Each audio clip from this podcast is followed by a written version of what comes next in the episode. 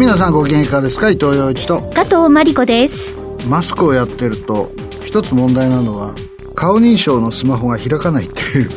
えー、ことなんですよね。そうですね。まあいろいろ皆さん苦労してると思うんだけど、私は Apple Watch にですねスマホを開けさせる機能をつけておいて、はい、これ設定でできるんですけれども、グローリーっていう会社がですねこれ新潟のじゅってんで実験を始めたんですけど、マスクをしたまま顔認証決済ができるようにしようと。新型コロナウイルスの時代にはこういうのが必要なのかなと。そうですね、うん、一つあるのはね、マスクを半分つけて撮影したりしながら何回かやると、はい、マスクをした状態でも顔認証するっていう報告もあります。でも僕やってみたけどあまりうまく機能しなかったね。伊藤洋一のラウンドアップワールドナウ。この番組は商社機能と製造業を融合する総合企業アルコニックスと アイティー、都心、不動産で価値を創造する企業プロパティエージェントの提供でお送りします。子供の頃に思い描いた未来の世界、空飛ぶ車でドライブ、ロボットと鬼ごっこ、行きたいところへ瞬間移動、綺麗な星を見に宇宙旅行。遥か遠くだった夢のような世界、少しずつ近づいているように思いませんか。あの頃の夢を今、気づけばそこにアルコニックス。未来を描くリーディングカンパニーです。伊藤洋一のラウンドアップワールドナウ。いっしゅうかんの主な出来事をピックアップして伊藤さんに解説していただきます。その前に番組が選んだ今週のニュースファイルです。感染力の強いコロナ変異株オミクロン型への感染が国内で急拡大し、社会機能の維持に支障が出る恐れが強まっています。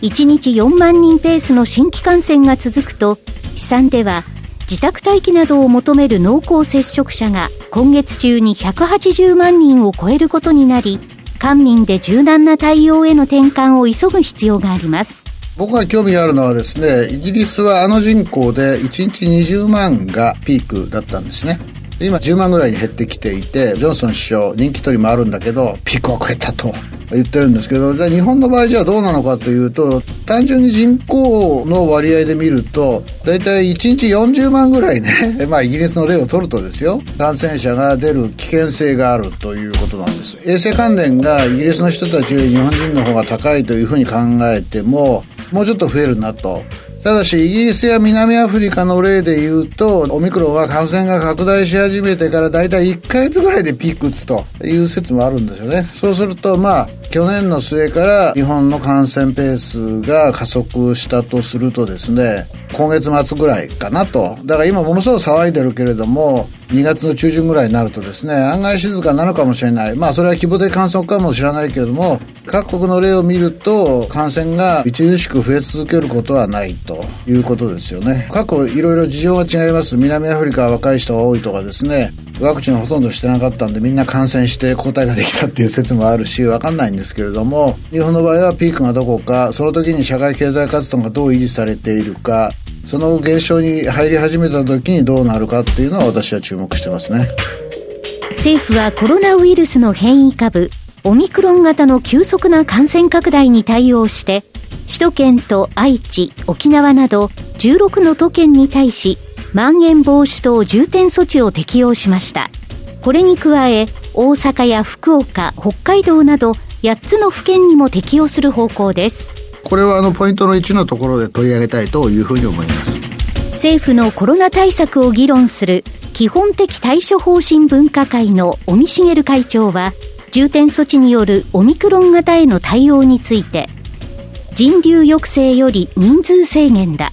会食をいちグループよにん以内とし大声で話さないようにすれば、ステイホームや店を閉めること、外出自粛などは必要ないと語りました。この発言についてはね、今朝の東京新聞かな、なんか急に方針変えたのかみたいなね、説明が足りないみたいな発言が出てきてるんだけど、私はまあ真っ当なことを言ってると思うんです。ポイントのいちで取り上げますけれども、こういう考え方を残しながら実際の行動で自分をどう律するかというのが重要だということだと思いますね。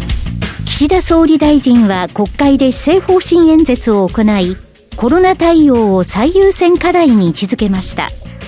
コロナには未知のことも多く、全てを見通した上で判断を行えるわけではないと述べ、局面に応じて方針転換もいとわない姿勢を強調しました。施政方針演説なので、やっぱり政権の長いタームでの課題ということでですね、まあコロナ対策が全体の演説のよんぶんのいちぐらい新聞の紙面見てもね、でも日本が直面している問題ってものすごくいろいろあってですね、対中国どうするかとか、日本の経済の競争力が落ちてきたのをどうするかとか、新しい企業が出てこないのをどうするかとか、成長をどうやって担保するかとかですね、コロナってのはまたいつか終わるんで、その後の日本の課題っていうのは新しい首相には語ってほしいなと思ってたんだけど、そこまでいかなかったというのが現実ですね。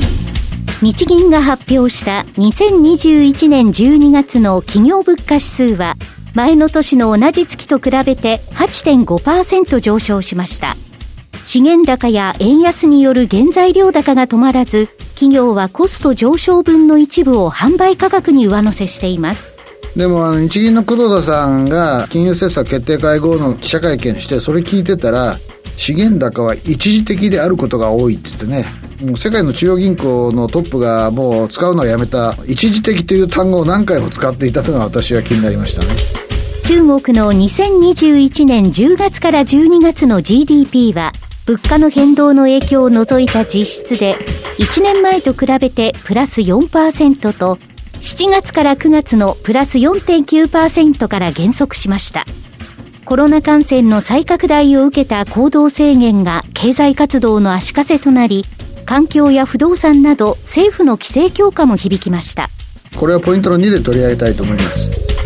アメリカのマイクロソフトは、アメリカのゲーム大手アクティビジョンブリザードをろっぴゃくはちじゅうななおくドル、およそななちょうはっせんななひゃくおくえんで買収すると発表しました。マイクロソフトにとって過去最大の エムアンドエー です。巨大な仮想空間メタバースの普及を見据えて、人気ソフトや人材を取り込むのが狙いです。これを受けてですね、アクティビジョンの株価がドーンと上がって、マイクロソフトが下げて、マイクロソフトの競争にさらされるソニーも下げたという展開で、まあその後いろいろまた状況が変わってきてるんですけれども、構図としてはですね、ソニーはアクティビジョンのソフトウェアも使っていたので、マイクロソフトの傘下にアクティビジョンが入っちゃうと、じゃあソニーそれ使えるのかどうかという話も出てきますよね。だから少し長い目で見ると、メタバースの時代も含めてソニーが不利になったんじゃないかという見方もあります。でもこのままソニーが黙っているとも思えないので、ゲームをめぐる競争は激化すると。新型コロナウイルスの影響もあるんでしょうけど、世界的にゲーム業界というのはですね、かなり成長率が高くなっていて、これから主要な アイティー 企業がですね、次々に参入してくる可能性がある。結構古い会社なんだけどね、次々に新しい手を打ってくるっていうのはね、さすがやなと思いますね。今週のニュースファイルでした。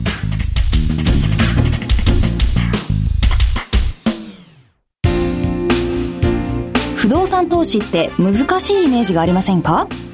リンプルがあなたのそんなイメージを変えます。リンプルはスマホいちだいでいちまんえんから始められる不動産投資型のクラウドファンディングサービスです。みんなもう始めてますよ。あなたもこの機会にリンプルでシンプルに不動産投資を始めてみませんか？投資は片手でやる時代、リンプルでシンプルに。詳しくはリンプルで検索。それでは主なニュースを伊藤さんに解説していただきます。はじめはコロナウイルスの変異株オミクロン型の急速な感染拡大に対応して、政府は首都圏と愛知、沖縄などじゅうろくの都県に対し、まん延防止等重点措置を適用しました。でもこのまん延防止等重点措置っていうのはですね、まあデルタ、またはその以前からですね、いろいろ考えられていたシステムで、オミクロンっていうのはですね、ウイルスとして全然性質が違うわけですよね、はい、初期の段階で新型コロナウイルスの根っこから分かれてですね、単独的に存在していた。だからデルタなんかと相当遠いウイルスなんですよね。感染力はすごい強いけど、普通の人をですね、重症化するリスクというのは非常に少ない。感染が最初に広がったのは沖縄なんですけど、日本ではね、でも重症者は誰もいないとこう言われているし、収穫味覚に影響が出た人はほとんどいないとこう言われてるわけですよね。で、そしたら、尾身さんが言うようにですね、オミクロンはデルタと全然違うんだという前提に立てば、小池さんのね、売り文句が一貫してですね、人流抑制、ステイホームだったんだけど、それだけでいいのかという話になりますよね。今議論になっている新型コロナウイルスをに類に留めるのかご類に移行させるべきかっていうのはですね、政府は今オミクロンが拡大している最中などでやらんというのが回答なんだけれども、はい、実質的にですね、今よんまんとか毎日ね感染者が出てくるじゃないですか。そうするとに類のままだとね、保健所が追えなくなるんですよね。これ当たり前ですよね。そうですね。全然パンク状態なわけですよ。だからに類のまま実質はご類のようにですね、ご類っていうのは要するにトレースしないということですね。に類っていうのは保健所がですね、全部その感染した人をトレースしなければならないという、そういう仕組みになってるわけですね。だから実質的にはに類であるにもかかわらずご類相当の扱いになって、重症化する人だけ扱うということになるんだと思うんです。あといっしゅうかん経つといちがつにじゅうはちにちで、どうも諸外国の例を取るとそこら辺かもうちょっと先にがつのだいいっ週ぐらいにですねピークが来そうだと。でにしゅうかんどうするかっていう話になりますよね、はい、まあいっしゅうかんにしゅうかんどうするかという話になってに類のまま残しながら実質はご類扱いになって、でまあその間にもワクチン急ぎましょうという話になる。ワクチンをより多くの人がさんかいめ接種するのはにがつになってからとかさんがつになってからとかなって、じゃあその時はじゃあ一体新型コロナウイルスはどうなってるのかということを考えてもですね、わかんないんですよね。わかんない。また新しい方ができているかもしれないし、そうじゃないかもしれない。イギリスなんかジョンソン首相がですね、まあ人気取りもあると思いますよ。今追い詰められてるんだね。パーティー参加したしないで、与党からもやめろっていう元閣僚が出てきたりして、だから近くイギリスがですね、規制を全部撤廃するんだと、マスクなんかの着用義務というのもかなり緩和するということになってきていて、岸田さんがね、日本は一番厳格な輸入規制してると、外国人を基本的には入れない方策も取ってるしって、それはもう世界中から非難されてるわけですよ。だって留学生は来れないわ、世界で置いてかれるような状況になってですね、これにも問題がある。だからそういう意味ではですね、オミクロン対策っていうのはやっぱりちょっと後手後手に回ってきてるなというふうに思います、はい、まあもちろんね、じゃあ本当にオミクロンって何なんだって、どういう状態で警戒を緩めることができるかっていうのは分かんないところが多いです。やっぱり感染者が爆発的に増えればですね、その中には基礎疾患のある人が重症化するということはあり得るわけで、僕で最近よく思うんだけど、結局我々一人一人がやっぱり感染したらさ、自分でもとおかかんぐらい自己隔離しなきゃいけないわけだから、それは面白くないじゃないですか。僕もね、この放送局が来て放送できなくなるのが嫌だなとずっと思ってて、まあ絶対デルタもそうだったけど、オミクロンもかからないようにしようって言って毎日送ってるわけですよね。はい、そういうものの集積の中で感染者を増やさない。で、その間にワクチンの接種を進めると。だから南アフリカはね、どっちかっていうと、もうみんなかかっちゃったんで感染者が減ってきたっていうね。それいいかどうかは別なんだけど、そういう状況になってきていて、それぞれの国が事情があるのでね、まあ日本はだから感染しないようにしながらみんな抗体を獲得していこうという動きになっていくんだと思うんですね。だから私はですね、やっぱり最後のところは、尾身さんがいろいろ言ってますよね。人流抑制なんかする必要ないと。で、僕も実際にはそう思っていて、結局、デルタにしろオミクロンにしろ一番感染が強いのは、人が狭いところにいて換気もなく大声で喋り酒飲むっていうのがですね、一番危ないんですよね。だから僕はいつも街歩いていて、サラリーマンの方が仕事終わりでしちじぐらいから結構狭いところでね、ワンテーブルよにん、まあそれは規則がワンテーブルよにんになってるいいんだけど、隣の声がするんで、結構前にいてもそらシールドがあって声が通らないので結構ね、みんなでかい声で喋ってるんですよ。ありえないような。そうですね。で、僕はそういうところに近づかないようにしてんだけど、はい、よく考えると、あれって逆に危ねえんじゃねえかなと思ってね。で、結構広がる。それでもう一つはですね、やっぱり学校で広がる。つまり、若年層からオミクロンは広がるケースがあるということで、結構保育園とかね、小学校とかでクラスターが出て、先生も濃厚接触者になって、結局閉園せざるを得ないとか、保育園の場合はね、幼稚園の場合はね。それで、小学校の場合でも学級閉鎖とか、クラス閉鎖とか学校閉鎖とか出てきているということなので、やっぱりまん延防止等重点措置っていうのは僕はポイント外してるなというふうに思うんですね。でもそれしかないから、知事はですね、何もしないってわけにいかないので、保証金もその業者の方に入るんで、とりあえず夜の人流を抑えると。まあ人流を抑えれば接触が減るわけだから、サイド効果としては警告もあってね、みんなあんまり外に出なくなると。まあ昨日も今日も街に出ましたけど、やっぱり人減ってきてますよね。そうですね。それはそれなんだけれども、ちょっとポイント外したまま日本はオミクロンのピンクを迎えそうだなと、それがちょっと残念だなというふうに思いますよね。次は中国の去年じゅうがつからじゅうにがつの ジーディーピー がいちねんまえと比べてプラス よんてんれいパーセント となりました。前の期から減速しています。まあ よんてんきゅう がね、よんになったので、まあ要するにごがよんになったっていうことですよね。これはでかい減速ですよね。みんなそこ見てんだけど、中国の当局者はですね、いや、去年いちねんかんでは はちてんいちパーセント 成長しましたと。これはかなり強い数字だと、これ言ってんだけども、それスタート台が弱かったんだから、去年いちねんかん取れば、やっぱり はちパーセント を超える成長ということにはなるんでしょう。結構中国の国内でもですね、去年の最終四半期の成長率がその前の年に比べて よんパーセント っていうのはですね、相当やばいぞという声が出てきてるんですよね。はい、でいくつか理由があってですね、一つはゼロコロナ政策です。もうこれは何回も言ってるんで、オリンピックがね、もうにしゅうかんぐらいでこう始まっちゃうわけだけども、その間にですね、旧正月があって国民が大移動するわけじゃないですか。厳しい感染対策を実施してるわけですけども、そうすると人々がですね、買い物に出れない。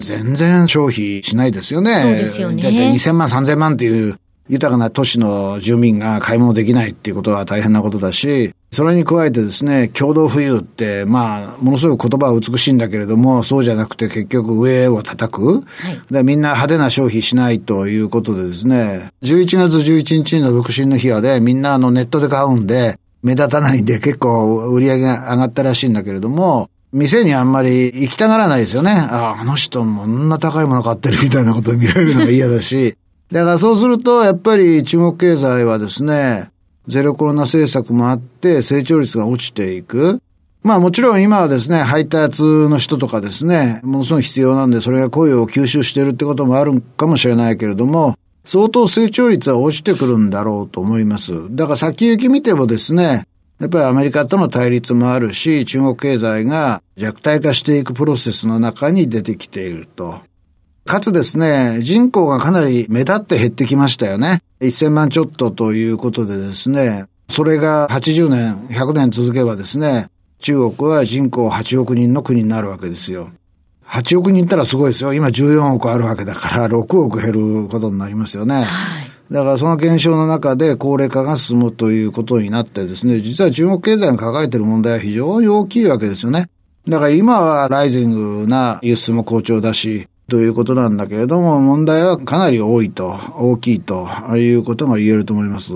今年の秋にですね、さんきめを狙う習近平さんとしては、比較的高い成長率を保ったまま、さんきめに入りたいんだろうけれども、はい、果たしてどのような感じになるかね。ユーラシアグループはね、中国のゼロコロナ政策が失敗して、いや、それは失敗する可能性高いですよ、オミクロンだから。そして世界経済がかなり混乱するということをリスクとして最初に挙げていたのを思い出しますよね。まだにせんにじゅうにねん始まったばかりでわからない面もありますけれども、中国経済の動向、今は習近平さん強気で自分に権力がどんどん集まるような体制作ってるんだけども、考えようによってはそれは非常に危険だということが言えると思います。それは政治体制にとっても中国経済にとってもかなり危険だなというふうに思いますよね。そして今週のマーケットです。今週はニューヨークダウがはつかまででいつか続落となるなど主要さん指数が大きく下げましたね。特にはつかの下げはですね、はい、引け味が悪いなというふうに思ってます。はい、というのは日本時間の朝ごじ頃僕がまあ放送に行くためにちらっと見たら全部上がってたんですね、さん指数ともね。えー、で引けにかけてドドドドドッと下がったということで、やっぱり以前はですね、下がったら買いっていうのがニューヨークのマーケットに対処する基本方針だったんだけれども、最近は上がったら売りっていうのがですね、基本方針になってきているということだと思います。で、マーケットがですね、何を心配しているかというと、やっぱりナスダックもそうなんですけれども、まだ高いよねと。チャート見るとわかるんですけど、もうすごい勢いで過去じゅうねんくらい上がり続けてるわけですよね。そうですね。それは高値から じゅっパーセント 下がったとかそういうことを言ってもですね、今いる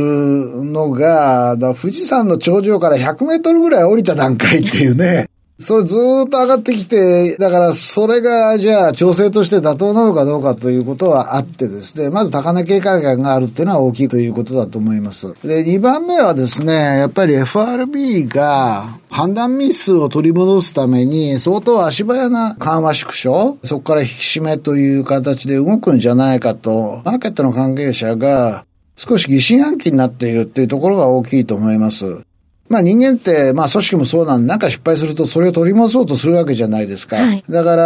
私はね、インフレを一時的とずっと言ってきたパウエルさんがね、昨年の最後の エフオーエムシー で声明からトランジットリーというのを削除したと。それはいいんだけど、やっぱり彼の心の中に、または彼を取り囲む人々の中に、なんか焦りみたいなものがあって、それが予想外の緩和縮小、引き締めに移行するんじゃないかとマーケットの人たちが心配しているのが現実だと思うんですね、はい、だからまあどのくらい実現性はあるかどうかは別として、さんがつにも予想される最初の利上げは れいてんにごパーセント じゃなくて れいてんごパーセント かもしれないという見方まで一部で出てきている。まあこれはわかんないですよ、またね、もうそこまでやるかなと僕は思うんだけども、アメリカのね、指標じゅうねん債の利回りもね、一時 いってんきゅうぜろパーセント を上回ったんです。またその後ね、株が落ち続けてるんで、また下がってきたんだけれども、いってんはち 台の前半。でも、やっぱり ブイアイエックス がね、やっぱり相当高いところに行ってにじゅうごとかね、にじゅうをずっと上回っているっていうのは、マーケット全体がまだ不安心理に包まれているということだと思います。どのくらいの緩和縮小ペースの加速とですね、引き締めで、マーケットが織り込めば安定するかどうかというのはまだわかりません。まあこれからあの金曜日のマーケットがニューヨークで開くので、そこでどうなるかもあるし、まあでも一つ言えるのはですね、アメリカの業界に詳しい人とも話していて、なかなか指数はこれ以上上値を追うのは難しいよねと。で結局ね、アメリカの投資を担当している人たちも個別銘柄を見ていこうという動きを強めてみるようなんですよね。そうですか。でそれはそうですよね。ネットフリックスなんか昨日引け後にね、やっぱり契約者の伸びがマーケットの予想を下回ったということで、それだけでドスーンと下がるようなね、かなり荒いんですよ。私が去年の末に予想していたように、どう乗り来るかって言ったらポジション軽くして出し入れを早くするっていうことしかないし、また全部ごねんごじゅうねんごを睨んでね、投資をするっていうスタンスもあるんで、自分の方針をしっかり決めてですね、右往左往しないというのはですね、こういう荒れマーケットに対する一番の対処かなというふうに思いますよね。今週のニュースファイルでした。子供の頃に思い描いた未来の世界。空飛ぶ車でドライブ。ロボットと鬼ごっこ。行きたいところへ瞬間移動。綺麗な星を見に宇宙旅行。遥か遠くだった夢のような世界、少しずつ近づいているように思いませんか？あの頃の夢を今、気づけばそこにアルコニックス。未来を描くリーディングカンパニーです。今週のここを見てきた、これを見てきたのコーナーです。伊藤さんに最近の街歩き、食べ歩き、旅の印象について語っていただきます。最近ね、街歩いてて思うのはね、はい、パチンコ屋がどんどん減ってきた。確かに少なくなりましたね。すっごい減ってるね。何が増えてるかっていうと、お茶飲むところ。まあ、スターバックスもそうだし、コーヒー、昔から扱っているところもそうだし、ドトールもそうだし、まあ山ほどあるんですよね。で、山ほどあるので、何が起きてるかというと、差別化を図ろうっていう動きがね、出てきて、はい、この前ね、渋谷の公園通り通ってたら、ちょっとビルの中に入ったら、地下いっかいにね、勉強カフェってなってたわけで、勉強カフェかよと思って、興味あってね。というのは僕もほら、仕事と仕事の間にポコッといちじかん空いたり、歩いてたら電池が急激に減ってきて、やっぱり充電しなきゃいけないっていう事態があるじゃないですか。それは皆さんもあると思うんだけど、はい、それはね、だからやっぱりコーヒー飲ませてくれるところでも充電できるところを探すわけですよ。渋谷に勉強カフェってことは ピーシー 使うんだから、これは充電できるだろうと思ってね、入ったらいちじかんごひゃくごじゅうえん。まあ比較的安かったんですよね。ごひゃくごじゅうえんだったらスタバでちょっといいコーヒー飲んだらそのくらいするなと思ってね。そうですよね。それいちじかんいられるし充電できるわけだから、いちじかん充電できたらまあまああと大丈夫になるじゃないですか。で入ったらね、ふたつに分かれてるんですよ。シェアラウンジみたいになってるのと、はい、もう一つは完全にそこでは喋っちゃダメよっていうところがあってですね。で、そこをちょっと試してみたんです。はい、そしたらね、結構半分ぐらいはね、司法試験かなんかやってる人なのね。昔からそうなんだけど、今何が起きてるかというと、図書館もあんまり人詰めて入れてないんじゃないかなと。要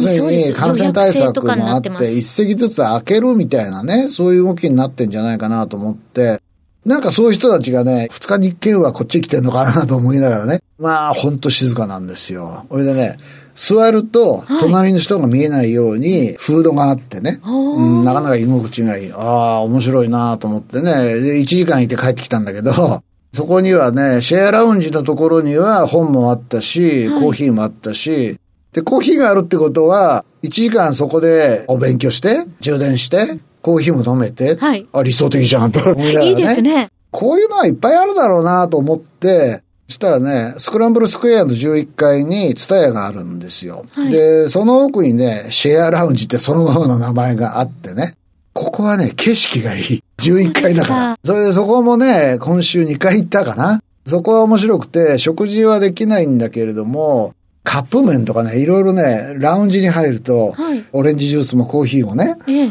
え、で、予約もできるんですよ。それで、それ専用のアプリもあるんですよね。で、そこはね、いちじかんせんえんで、ちょっと高いけど、景色がいい分だけ高いのかなと。まあ、もちろん充電設備ってのはいろいろあってね、うん、あ、充電に困らない世の中になってきたなと。まあ、せんえんはコーヒーとしては高いけど、まあいいかと。いちじかんだったらね。そうですね。いろいろあるんです。スタバのシェアラウンジでもね、ここは声出していいよっていうセクションと、ここは声ダメよっていうセクションとですね、見てるとね、すごい混むんですよ、午後はね、特にね。そうですか、うん。渋谷で過ごす場所としては、結構若者の間に広まってんのかなと。勉強カフェはちょっと狭かったけど、シェアラウンジはスタヤもね、広いんで、皆さんもちょっと探してみるとね、結構街の中に自分の居場所を見つけられるんじゃないかな、というふうに思いますね。今週のここを見てきた、これを見てきたは、お勉強カフェでした。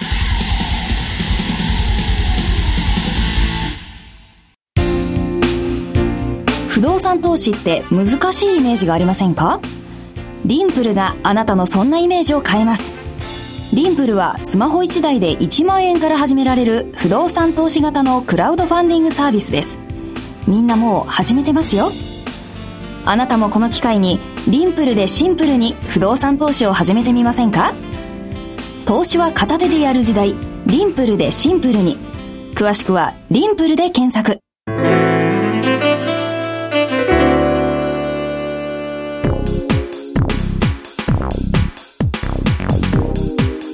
伊藤洋一のラウンドアップワールドナウ。この番組は商社機能と製造業を融合する総合企業アルコニックスと アイティー、都心、不動産で価値を創造する企業プロパティエージェントの提供でお送りしました。僕はね、いちがつの下旬になるとね、いつお医者さんに行って薬もらおうかなと花粉のね、そうですね、ウェザーニュースによるとですね、花粉の飛散はにがつ上旬からって言うんですよ。間もなくじゃないですか。いや、ね、厳しい状況だなと、ね、だから早めに薬飲んでね、はい、今年の春はですね乗り切ろうかなというふうに思います。というわけで伊藤洋一と加藤真理子でした。アトブレーベットオブリガード。